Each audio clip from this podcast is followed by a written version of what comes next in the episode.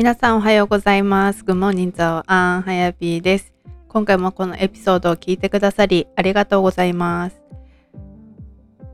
だいぶ春らしい天気になってきましたね。なんかお花とかこの間フキノトウが家に咲いてるっていうのを発見して、えっと、天ぷらにして食べました。皆さんなんか春らしいこととかってしていますか？あとまあ、今日今回あのこのエピソードでお話ししたいなと思ったことがあったんですけど皆さんこう春というかこう、まあ、新年度とか新しいことを始める機会になるんじゃないかなと思うんですけどなんか新しく始めたこととかありますか？で私が始めたのが今私マインドセットコーチっていう感じで今活動していてで、えっと、もっと自分のコーチングのスキルをアップしたいなと思って今コーチングについて、えっと、勉強をしています。でこのコーチングって皆さんどんなことを思い浮かべますか？なんかコーチングについて知ってますかね？で私はその今コーチをつけてるんですけどそのコーチをつけるまで、まあ、コーチっていう風な言葉を聞いた時にうんなんか私はバレーボール部だったのでそういうコーチ指導者とかこうなんか教えてくれる人だと思ってたんですよ。うん、でまあなんだろう。私が今まで出会ってきたコーチその部活のコーチになっちゃうんですけどそういうコーチっていうのはなんかちょっと厳しくてなんかこうじゃないとダメだよみたいなこうしなさいみたいな感じでまあ教えてくれる人みたいな。のがイメージだったんですけど、まあ、今私が学んでるコーチングっていう風に、うん、あの最近では多分よく聞く言葉なんじゃないかなっていう風に思うんですけど、まあ、コーチングっていうのはその、うん、と私コーチがそのクライアントさんっていうか、うん、クライアントさんに、まあ、質問を投げかけてその人の中のこの答えっていうのをこう引き出していく、まあ、役割というか、うん、そういううん、人のことを、まあ、コーチって呼んだりコーチングをしていくっていう風にはい。まあそんな感じのを今私はうんと学んでいます。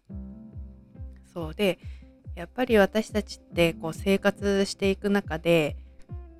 うん自分が見ている世界とかっていうのはもうこうなんだろう自分自身の経験上で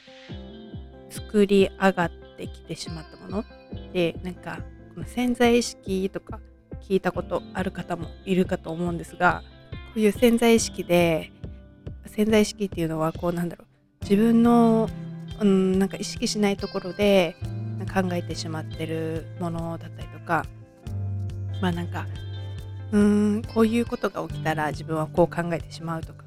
そういうのってもうなんか自分の、まあ、今まで見てきた生活の中でもフィルターがかかってしまって、まあ、自分の中ではじゃあこれが起きたらこうなるみたいな風に考えてしまってるところがあると思うんですけど、まあ、そういうのを、ま、コーチングとかでなんかもうちょっとその広い視野で見れるようになったりとか新たなこう行動に移せるうんなんか目標が立てられたりとかその自分自身のゴールに対して自分自身でま答えを出していくっていうそれのサポートみたいな感じかなって私は思います。で私もこうマインドセットコーチっていう感じで活動してるんですけどこのマインドセット思考っていうのは本当になんか変えられるとも思うしうんなんか自分自身の今までの生活で凝り固まってるところも、うん、あるなっていうふうに思うんですよ。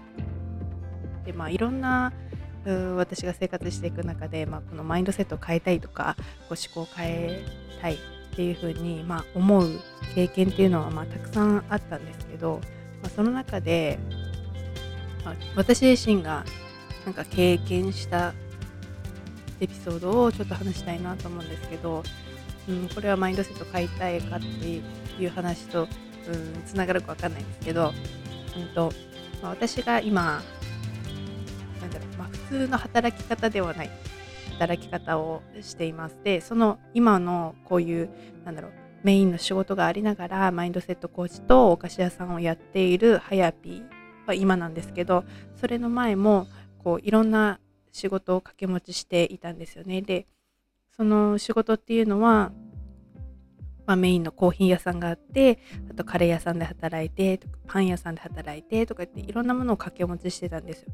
でそれっていうのは自分が楽しいからやってたし自分がなんかこう学びにつながるっていう感じで、まあ、自分自身で選んでやってたそうだけどやっぱりこう一般的に見れば正社員で働くっていうことがうんまあ正解じゃないですけどそういうふうに思われていてまあそれに私の働き方に対してなんか言ってくる人もいたんですよ。で私はその時にえっとそのパワハラみたいなところからこう抜け出したくてもう自分自身にフォーカスしたくてあの、まあ、実家に帰るっていう手もあったんですよねそういううん収入がその正社員に比べれば確かに少ないかもしれないけど私はそのなんだろう自分が好きな仕事をするとか自分がしたいことをするっていうのにその時は重きを置いていたので、まあ、収入は確かに正社員よりは少ないかもしれないけど、まあ、そういうふうにう少ないからじゃあ実家で暮らすっていう選択肢もできるしでも私の中では実家に帰るっていう選択肢はなくてやっぱりこの自分自身と向き合いたいとか自分自身の時間を使いたいっていうのがあったのでもう私は一人暮らしをしたいするっていうふうに決めたんですよね。だから確かにそういうなんかお金に余裕があってっていうか贅沢なことはできないかもしれないけど私にとっての贅沢っていうのはその一人暮らしをしてそうやって自分で時間を使う。っていうその時間がすごく貴重っていうか贅沢な時間にしたいっていうふうに私は思ってたんですよ。だからなんだろう。ただ単にお金儲けをするための仕事はしたくなかったし自分がしたいことでお金が稼いで自分が好きな空間で暮らしたいっていうのが私のあのその時のプライオリティだったんですよね。でそれの時にうん言われた言葉がなんか正社員で働いてないのになんで一人暮らしができるのみたいな感じの言葉をかけられたことがあってうーんじゃあ逆になんで正社員じゃなきゃ一人暮らしできないのかなっていうふうにも思ったんですよね。うん、でまあさっき言ったのとあの同じになっちゃうんですけどやっぱりその正別に私はそのなんだろう贅沢がしたいわけじゃなくてその時はでそれでなんだろう自分の時間にあのお金を費やすっていうことで、まあ、その一人暮らしっていうことに、うんと、重重きを置いていたっていうかそこに、うん、投資じゃないですけどそういうふうに使いたいっていうふうに自分で決めてたんですよね。そうだからなんか私は、まあ、それに対してうんちょっとなんでだろうっていうふうに思ったんですけどでも多分一般的な人から考えれば確かにそういうふうに考えるのが当たり前っていうふうに、まあ、思考がそういうふうになってるのかなって思うんですよね。うん、だって普通に生活してれば別に何だろうそういう私みたいに掛け持ちの仕事を選ぶ人なんていないんじゃないかなって思うんですよね。で正社員で働いて普通にボーナスが出てあの働くっていうスタイルが好きな人もいるけどでもじゃあそれが自分自身に合ってるかっていうふうに気づいた時にそうじゃないなって思ったらやっぱりこう自分が好きなこととかその時大切にしたいこととかっていうのを、まあ、クリアにしてうん、自分のプライオリティを作っていくっていうのはすごく大事だなっていうふうに思います。うん、その人にとっての正解っていうか当たり前っていうのが、うん、正社員で働くっていうことかもしれないけど私にとってはそういういろんな世界とかを見てきて正社員で働くっていうことだけがその人を幸せにするっていう選択肢だとも思わないしっていうことでじゃあ自分が幸せになりたい。働き方とか生き方っていうのを考えてそういう働き方をするしていったし今もしているんですけどだからそういうふうに、まあ、視野を広げてくれたりとかうん自分の選択肢を増やしてもらうっていうので、まあ、コーチングだったりとかまた自分自身が知らない世界にちょっと飛び込んでみてどんな人がいるのかって知ったりとか、まあ、本でもいいんですけど本を読んでなんかこんな人がいるんだとかっていう風に知ることっていうのは、うん、なんかもっと自分自身の人生を豊かにするっていうか、うん、そういうことにつながっていくかなっていう風に思います。その他人が思う正解が自分の正解じゃないしうんやっぱ自分の正解っていうのはこの自分の中にあるものだと思うので私はそのコーチングっていうのを、ま、生かしてコーチングを生かしてで人がそうやってなんかやりたいって思ってるのにもしかしたらその私の友達みたいに「えなんでできるの?」ってなんでそんなことがあの私の友達みたいにえー、一人暮らしそんななんか収入で一人暮らしなんかできるのとか、えそんなんじゃ無理だよっていう風に近くに、うん、ネガティブな言葉をかけてくる人がいるとしたらもしかしたらあそうだよねやっぱり私にはそれは無理だよねっていう風に自分がやりたいと思っててもそこに制限をかけてしまう人っていうのはいると思うしじゃあこれはやっぱりお金にならないからっていうふうに諦めてしまう人もいると思うんですよね。でもやっぱりそれ自分が好きなことだとかやりたいことをやってる時って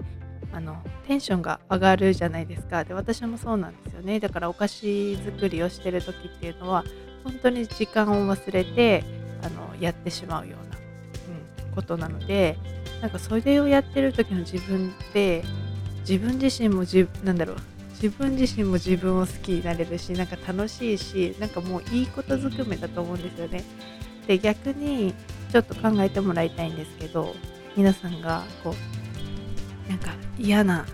上司と一緒に働いたりとかなんかあんまりワクワクしない仕事仕事場に行くとかなんかそういう環境にいる自分ってどんな感じですかね？なんかその時の自分ってワクワクしてなんかあハッピーだなっていう風に思えるかなとか、うん、なんかちょっと考えてもらいたいなっていう風に思います。で私はなんかもうそれがそうだったんですよね。そのなんか前嫌だった職場で働いてた時もう自分自身で選んだ職だしあのその仕事自体は好きだったけどもうどうしても自分の心がワクワクしないしあのハッピーじゃなかったんですよね。でもやっぱり自分がそういうふうに決めたことだしとかあのやりたいと思ってうん、なんか働いてるんだから自分が頑張んなきゃ自分ができないのがいけないんだっていう風になんかこう自分のあの感じる感情ワクワクするとかそういうなんか悲しいとか辛いとかそういう感情になんか素直になんか聞いてあげれてなかったなっていう風に思っていて、うん、だからなんかすごく辛くなっちゃってなんかもう心となんかこの気持ちっていうかなんかのギャップがすごかったんですよね。ででそれを感じたからこそ今度はもう自分のためにっていうふうに自分が楽しいとかハッピーになるためにってこう思って行動をしてたらやっぱりそれだけなんかそういう人も周りに集まってきたりとか、うん、ハッピー。自分自身のこともやっぱ認めてあげれるようになってきたし、うん、なんかそういうふうになんだろう。うん、前向きに考えれるようになった。まあもともとなんか別にハッピーな感じだったんですけどやっぱりその暗い時にいた自分っていうのは自分自身の言葉からもなんかネガティブな言葉しか出てこないしああ職場行きたくないもうお休み終わっちゃうとかなんかもう嫌だな嫌だなみたいな感じのうんもう帰りたくないよみたいな感じだったのでそんな自信自分自身も嫌だったしだかこう嫌いなことしか起きなかったんですけどやっぱりなんかこう自分がハッピーでいることで周りに周りもこのハッピーの連鎖が来ると思うし、うん、ただなんかまあみんなそれであるべきとは思わないんですけどやっぱり本来の自分っていうかそのままの自分でいいはずなのになんかこう無理しちゃったりとかする自分っていうのはいたので、うん、なんかその時の自分ってやっぱり自分らしくないなっていうふうに、うん、思ってました。うん。まあ、だからかいろいろ話しちゃったんですけど、まあ、コーチングっていうことが、まあ、自分自身が今コーチングを学んでいてやっぱそのコーチングを、まあ、受ける側でもそうなんですけど受けてこうなんか自分が見えてない世界っていうのが見えたりとかあももっと具体的にあじゃあこうするべきだなっていうふうに、うん、思える行動がなんかこう自分の口から出てくるとかっていうのもすごくなんかいいこと。なんかこう人から言われてやるって一番私嫌いなことでやっぱりこう自分が楽しいと思えなかったりとかやりたいって思わないことだとなかなか続かないんですけどやっぱりこうコーチにこうなんか質問されてあじゃあ自分はこれができるんじゃないかあれができるんじゃないかって言ってあこれがやりたいっていうふうになんかこう自分のこ中から出てくるし、うん、あとやっぱそういうコーチがなんかちょっと見守っててくれる存在なんですよね。なんか威圧的っていう感じじゃなくてやっぱこう私の成功をなんかあの応援してくれる存在っていう感じで思うのでそうで私もそう思ってるのでだから全然威圧的じゃなくてでもそうやって見守ってくれてる人がいることであじゃあ私も頑張ろうっていう風な気持ちにもなるし、うん、そういうのが、まあ、コーチングのいいところであるっていうお話をしたのとあとはやっぱりそのマインドセットとか自分が見てる世界っていうのは狭まっていて自分の当たり前からなんか抜けるってなかなか怖いことかなっていうふうに思うんですよね。でやっぱり周りに合わせるっていうことも、うん、まあたまには必要なのかもしれないけどでも自分の人生を考えたりとか自分がどうやって生きたいのかなって考えた時に自分がハッピーな選択をなんか皆さんがしていってくれたら私はすごく嬉しいなと思います。でそれでそのなんか私私もそうだったんですけどこうしたいなやりたいなっていうふうに思っていたのにやっぱ一歩が踏み出せなかったっていう過去があるので、うんまあ、そういう女性をなんかサポートしていけたらいいなっていうふうに思っています。でそれで、えっと、今コーチングを、えっと、学んでいますっていう話をはい、ちょっと今日はお伝えしたいなと思ってポッドキャストを撮りました。はい、そんな感じです。そんな感じで、まあ、3月もう半ばになっちゃうんですけど、えっ、ー、と、あさって今週末にあのクッキーの配送があるので今ちょっと準備を進めていますっていう感じの報告です。まあ、これからちょっとずつねなんかお菓子の販売もそうだしこのマインドセットコーチもちょっとパワーアップできるかなっていうふうに思うので、はい、ぜひぜひあのもしこのポッドキャストを聞いてくださってる方であハヤピーってどんな人だろうっていうふうに気になった方いたら、えっと、私インスタグラムをやってるのでぜひぜひあのインスタグラムからあのコネクトしていただければと思いますでインスタグラムの名前がちょっと長ったらしいんですけどはやぴ do what I want で、えっと、概要欄に貼っておくので、そちらからチェックしてください。で、えっ、と、お菓子の方もあるので、そちらも概要欄に貼っておきます。はい。で、もしね、なんか、こう、このエピソードの感想だったりとか、えコーチングちょっと受けてみたいとかっていう方いたら、あの、DM いただければ、はい、ちょっと私も、はい、対応していきたいなっていうふうに思うので、ぜひぜひあのインスタグラムからコネクトしてください。私毎週月曜日の朝7時からあの私の Facebook グループがあるんですけど、はい、そこで毎朝7時毎朝じゃない。毎週朝7時。毎週月曜日朝7時から、えっと、マンデーモチベーションって言って、まあ、月曜日ちょっと気分がテンションが下がってしまうんですけどそんな1週間の始まりをねハッピーに迎えましょうっていうことをやってたりもするので、うん。まあ、全てはインスタグラムからつながっていただければ見れますので、はい、ぜひぜひチェックしてみてください。では今回もこのエピソードを聞いてくださりありがとうございます。ではまた次のエピソードでお会いしましょう。